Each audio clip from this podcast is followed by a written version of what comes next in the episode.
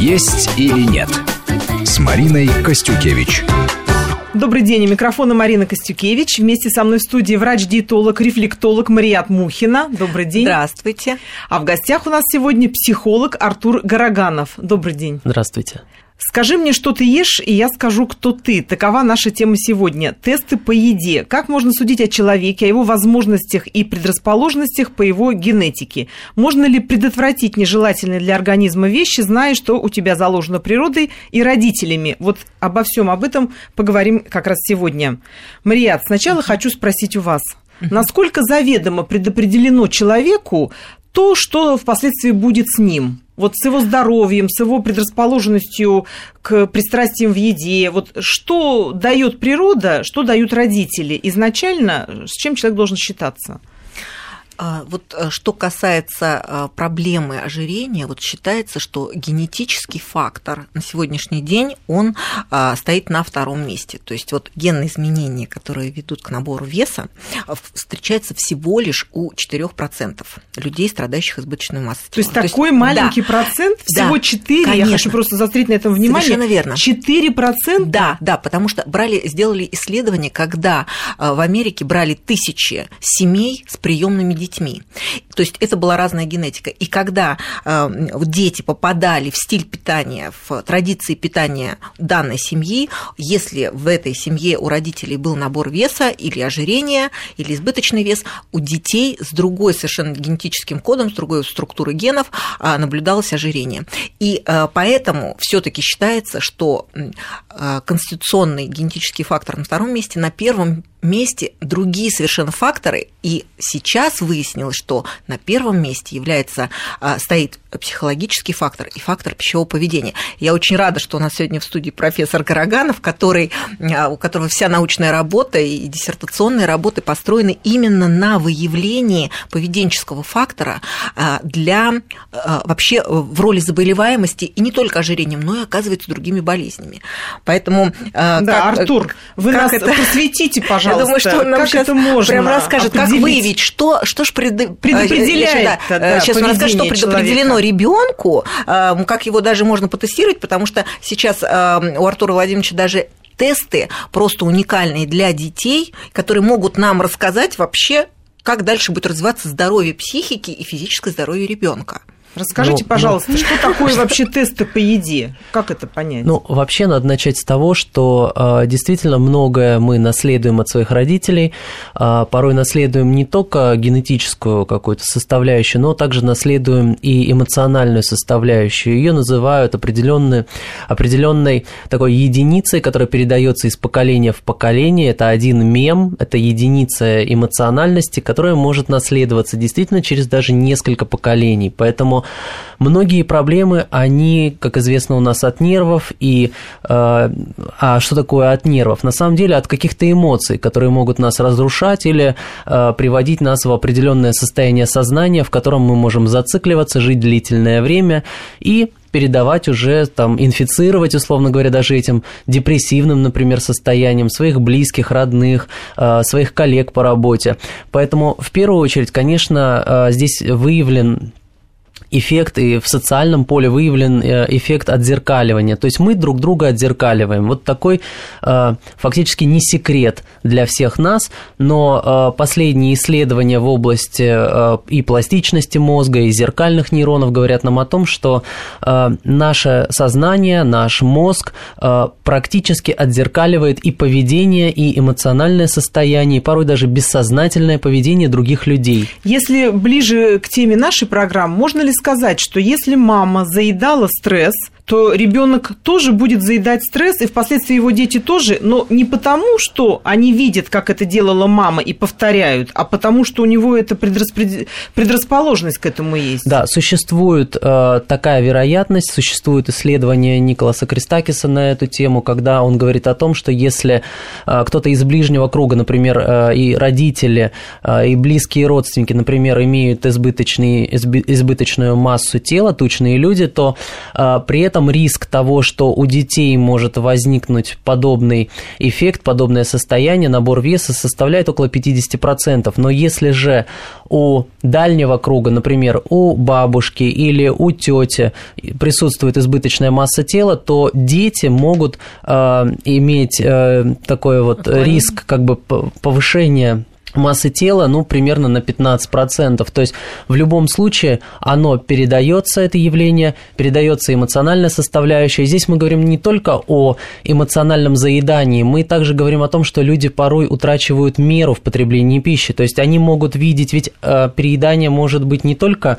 обусловлено генетикой, да, переедание может быть обусловлено еще также и тем, что люди видят, например, продукты на столе и просто не могут от них отказаться. То есть фактически есть такой... такой момент момент, вот я лично, если я вижу на столе что-то вкусное, не могу отказаться, это правда. Марина, или у любимая. вас фигура как у балерины. Ой, нет, нет, нет, нет, она давно уже испорчена вот этой привычкой дурной. Кстати, Марият, хотела спросить, а вам часто доводится встречаться с такими пациентами, которые приходят и говорят, мама стресс заедала, брат стресс заедает, да все у нас, а я как по-другому, раз они Конечно. подсказывают, плохо тебе, скушай булочку, что-то там наоборот, хорошо экзамен сдал, ну как не поесть? Есть конфет, обязательно нужно поесть. То есть любую эмоцию человек заедает. У вас встречались такие? Конечно, и поэтому мы объединили наши работы, наши методы, потому что мы лечили одних пациентов по несколько лет, потому что с Артуром Владимировичем, потому что он как раз устранял вот этот психоэмоциональный фактор, а я не знала как раз, что с ним делать, потому что только блокирование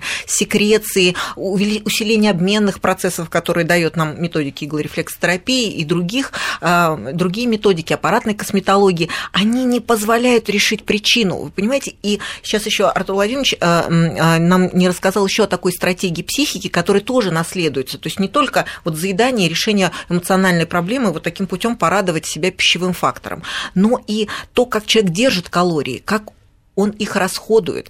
Вот мы как раз в преддверии передачи разговаривали с вами о том, что какие механизмы у организма. То есть у нас ни одна железа, ни, ни надпочечники, ни щитовидная железа не работает сама по себе. Вот если ее функция понижена, это значит, в первую очередь, сигнал из мозга идет не слабый, не формируется. Да, потому что есть специальные релизинг-гормоны.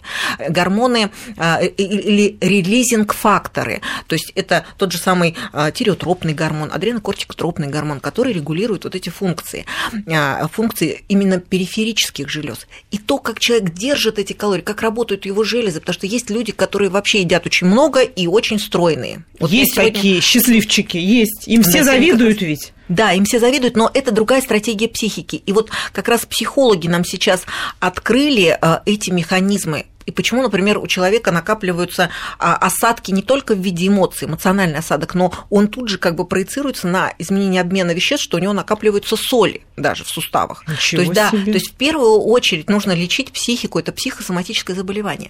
И вот с нами как раз Артур Владимирович, я хочу ему сразу мяч этот кинуть, потому что это представитель именно плеяды российских современных ученых, которые, чьи разработки, понимаете, мы не знаем наших имен, мы все время поворачиваем голову на Запад. У нас Запад сам покупает технологии, сам награждает наших ученых. Вот сейчас мы только что вернулись из Бельгии, где разработки Артура Владимировича по как раз вот этим стратегиям по восстановлению психики человека, даже вытаскиванию этих стрессов, которые он даже забыл. Человек их просто видит как фильм ужасов в своем подсознании и заедает понятно, непонятно какой дискомфорт.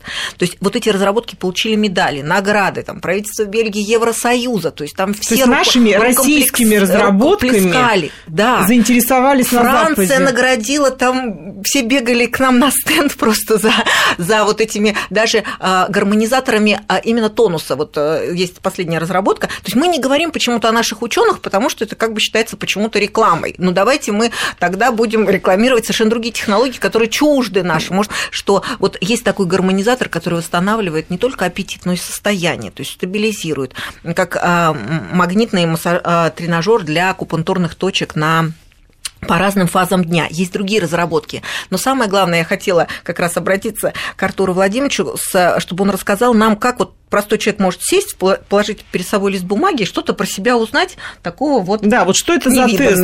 Может быть, вот есть такой знаменитый тест, который все там в Бельгии ходили, рисовали.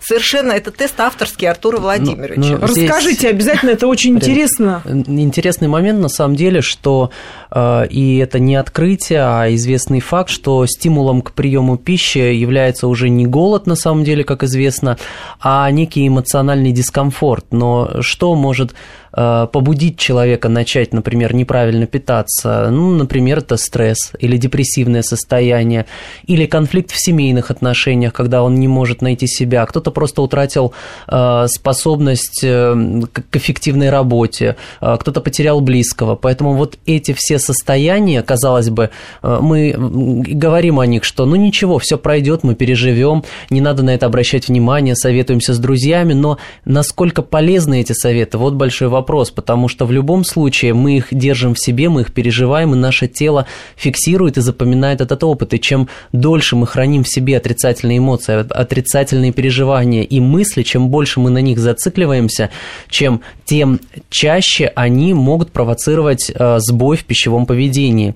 Потому что пищевое поведение – это вообще инстинкты. Если мы не будем слышать свой инстинкт и не будем правильно его обрабатывать сознательно, условно говоря, чувствовать вкус пищи, понимать количество продукта, которое нам хочется, да, не следовать общепринятому первое, второе, третье, компот, да, а будем четко разбираться в том миксе вкусов, которое, который у нас возникает, когда мы принимаем пищу, да, когда мы будем определять, насколько наполнен наш желудок, то есть испытываем ли мы тяжесть или чувство легкой, легкого голода, как говорят многие диетологи, когда нужно уже вот с этим чувством вставать из-за стола. То есть это все очень важные вещи, и работать с ними и понимать их можно только с помощью осознавания, текущего осознавания здесь и сейчас, то есть в каждый момент времени. Что касается теста, то э, на самом деле тестов много. Ну, один из тестов, который мы используем, это тест дерева. Очень, ну, можно много о нем рассказывать, может быть, кто-то даже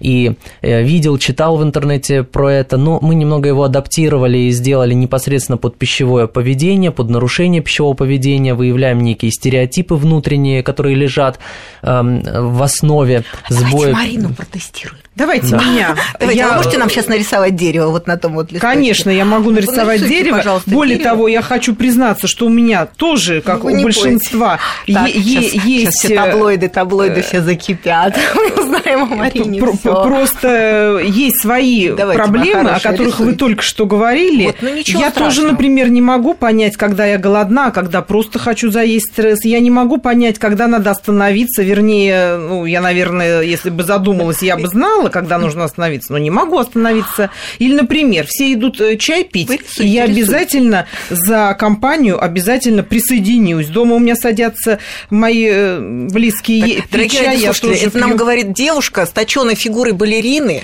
совершенно, совершенно большое, красавица, я... которую бы просто все позавидовали ее фигуре, ее мышечному Мария... тонусу. Так что хорошо, хорошо, Есть Марина. проблемы, и я их Мы чувствую, поняли. осознаю, и хочу бороться с ними. Все зайдите на сайт Вести ФМ срочно. Посмотрите нашу Марину. Ну, вот Марина нарисовала дерево, и так. здесь что мы можем сказать? Что фактически это елка, ствол э, выглядит как э, такая заостренная вершина некой ракеты, то есть дерево э, целеустремлено куда-то в, по, по направлению к чему-то, то есть, скорее всего, у вас есть определенные цели в жизни.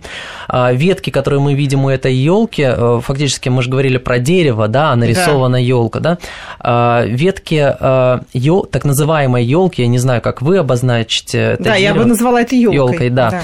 да. Очень обрывистые, то есть очень колючие лапки веток. Речь о том, что вот те контакты, то окружение, которое фактически вас окружает, вы нуждаетесь в нем, и, скорее всего, в большей степени нуждаетесь в том, чтобы иметь обратную связь, некую, может быть, эмоциональную поддержку. Может быть, не всегда, не везде вы ее встречаете. Вот, Есть такое. Да, вот здесь здесь также по дереву видно, что корневая система, она не обозначена, то есть дерево, оно как бы висит в воздухе, понятно, что от чего-то оно как ракета устремляется к новым целям, к новым задачам, то есть вы себя ускоряете в процессе жизни, но если то, что вас удовлетворяет в повседневном, может быть, в бытовом плане, может быть, в, в плане отношений межчеловеческих, межличностных, семейных, вот та корневая система, когда можно прийти, успокоиться, расслабиться, опереться на кого-то, вот на рисунке, по крайней мере, может быть, вы не успели, может быть, не, не удалось обозначить, но вот на первый взгляд, да, пока таких оснований нет, а, наверное, хотелось бы, чтобы они были. Это вот только на первый взгляд. Скажите, а вы нам рассказали, что было, что будет и чем сердце, чем сердце успокоится. А можно, например, понять, что у человека на душе по его питанию? Вот можно, если... Нарисуйте обеденный стол мне сейчас. Нарисую есть обеденный стол. Еще уникальный тест профессора Гороганова. С удовольствием это просто... нарисую обеденный стол. Но вот бомба. Если навскидку, вот вы, да. например, Артур, пришли в гости на да. какой-то званый ужин, обед, это ваши друзья, ваши знакомые сидят. Вы можете увидеть проблемы человека по тому, как он ест, что он ест, с кем он сидит рядом вплоть за едой. Вплоть до сексуальных расстройств, я скажу больше. Все это можно сочетать, да? Как французы вот так диагностируют. Научите видите, вот, научите чтобы, приглядываться. Чтобы научиться, конечно, надо лет десять это практиковать, но, с другой стороны, если говорить серьезно обо всем об этом, то, когда мы находимся за обеденным столом, то всегда видно, в каком, во-первых, эмоциональном состоянии человек. То есть, если, глаз... если стол накрыт, это действительно праздник какой-то, а мы находимся в преддверии и новогодних праздников в том числе, да. то можно видеть, что, например, глаза человека могут скакать от одного блюда к другому, потому что ведь большое искушение от салатов до каких-то первых блюд, вторых блюд. Видно, что человеку понравилась уже и нарезка, и, э, и на фрукты поглядывает, и на сладкое. То есть все вместе. Фактически о чем это говорит, что человек не может выбрать одну определенную фигуру. Э, если предложить некий набор э, продуктов или набор пищи, например, для животных, ну, например, возьмем собаку, то она будет очень избирательно к этому подходить. Она сначала понюхает все, а потом начнет понемножечку пробовать один продукт. Она не будет и есть и одно, и второе, и третье. То есть все-таки э, правильный пищевой инстинкт – это выбор одного продукта, выбор одной фигуры, с которой начинает взаимодействовать наш организм, то есть расщепляя ее, поглощая ее. Ни в коем случае не заглатывать продукт, а в большей степени его прокус и пережевывать. Вот это было бы правильной стратегией пищевого поведения. Если же мы пробуем одно, второе, третье, то у нас фактически формируется микс э, таких ощущений вкусовых, с которыми организму достаточно сложно справиться, потому что на одни продукты, вот как скажет Марият Мухина, будет вырабатываться определенная химическая mm-hmm. реакция. На другие на... совершенно другое. Ну, э, здесь, конечно, очень бы хотелось, чтобы вы нам еще рассказали, а ведь Марина задала такой вопрос, а вы ушли от ответа, но я вам все-таки вам не там этого сделать, Артур Владимирович, потому что ведь э, то, как человек э, коммуницирует с едой, это фактически его коммуницирование с внешней средой. И такой же, такую же стратегию он применяет в контакте с людьми. Вот если он все смешал, вот как принято, пришел, вот мимозы это... положил, оливье положил, да, вот такую же нарезочку. Вот, вот как мы вот эту параллель вы проводите, и, вы, и действительно мы можем многое помочь изменить даже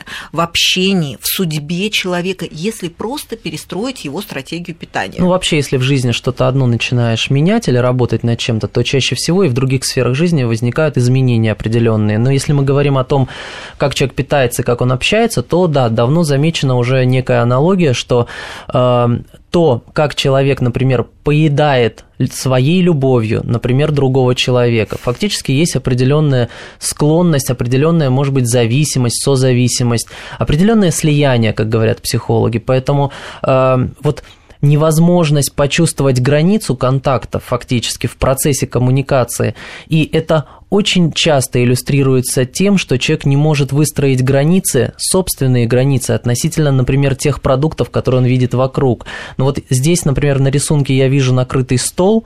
Да, да, это тест номер два. Марина Костюкевич, внимание. Я нарисовала стол, праздничный, видимо, я так думаю. Наверное, здесь в центре изображено что-то вроде кораблика, не знаю. Это салфетки. Салфетки, да.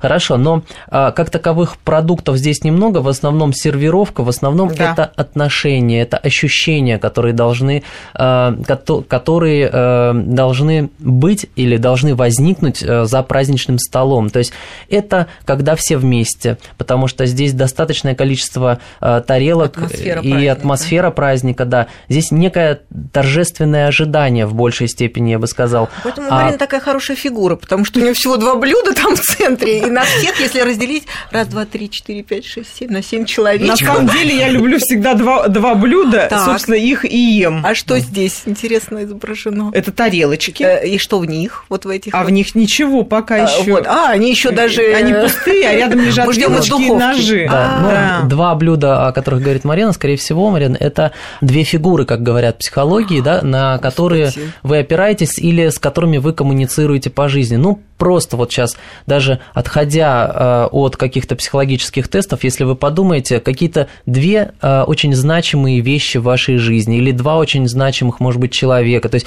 какие-то две есть фигуры, на что вы опираетесь, поэтому избирательность относительно пищевого поведения может быть схожей. Невозможно сейчас сказать на сто процентов, потому что это не гадание все-таки, а это всего лишь проективный тест, который может нам немножко приоткрыть завесу тайны относительно этого. Опять же, если вы хотите об этом что-то знать больше.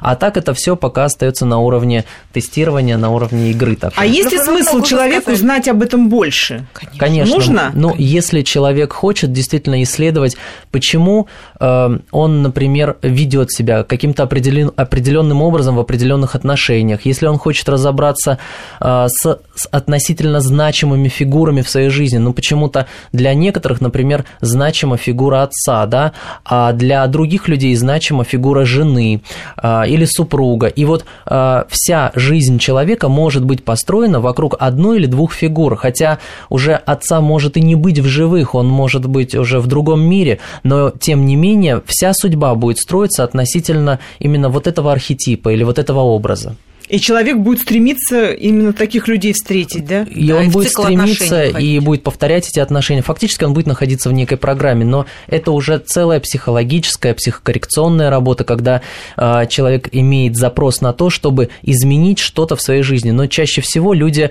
э, не хотят в эту сторону даже э, размышлять, потому что э, многие просто не знают о психологических техниках. Для многих слово «психология», оно сопряжено со словом «психиатрия». Э, это тревожит, это пугает. И потом мы ведь сами знаем лучше других психологов, что есть на самом деле. Существует некий такой социальный стереотип, сквозь который, конечно, многим сложно пробиться и как-то изменить себя. Мы продолжим после выпуска новостей. Есть или нет с Мариной Костюкевич.